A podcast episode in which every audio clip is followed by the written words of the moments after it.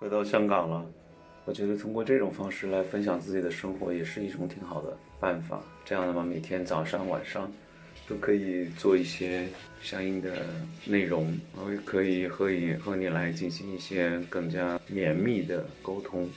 你也能看得到我的变化成长。其实让我一个人的状态是在岁月长河当中不断的轮回，起起伏伏，或者是兜兜转转。所以今天呢是新年的第二天，我要去在香港的泰国曼谷银行去办一些手续。发现重装了这个 iPhone 十四 Pro 之后，原来的银行 APP 开不了了，是因为它需要有一些柜台的操作才可以获得那个 APP 的银行码。所以准备去一下，但是还从来没有去过香港的曼谷银行，所以也不知道 人家的门从哪边开，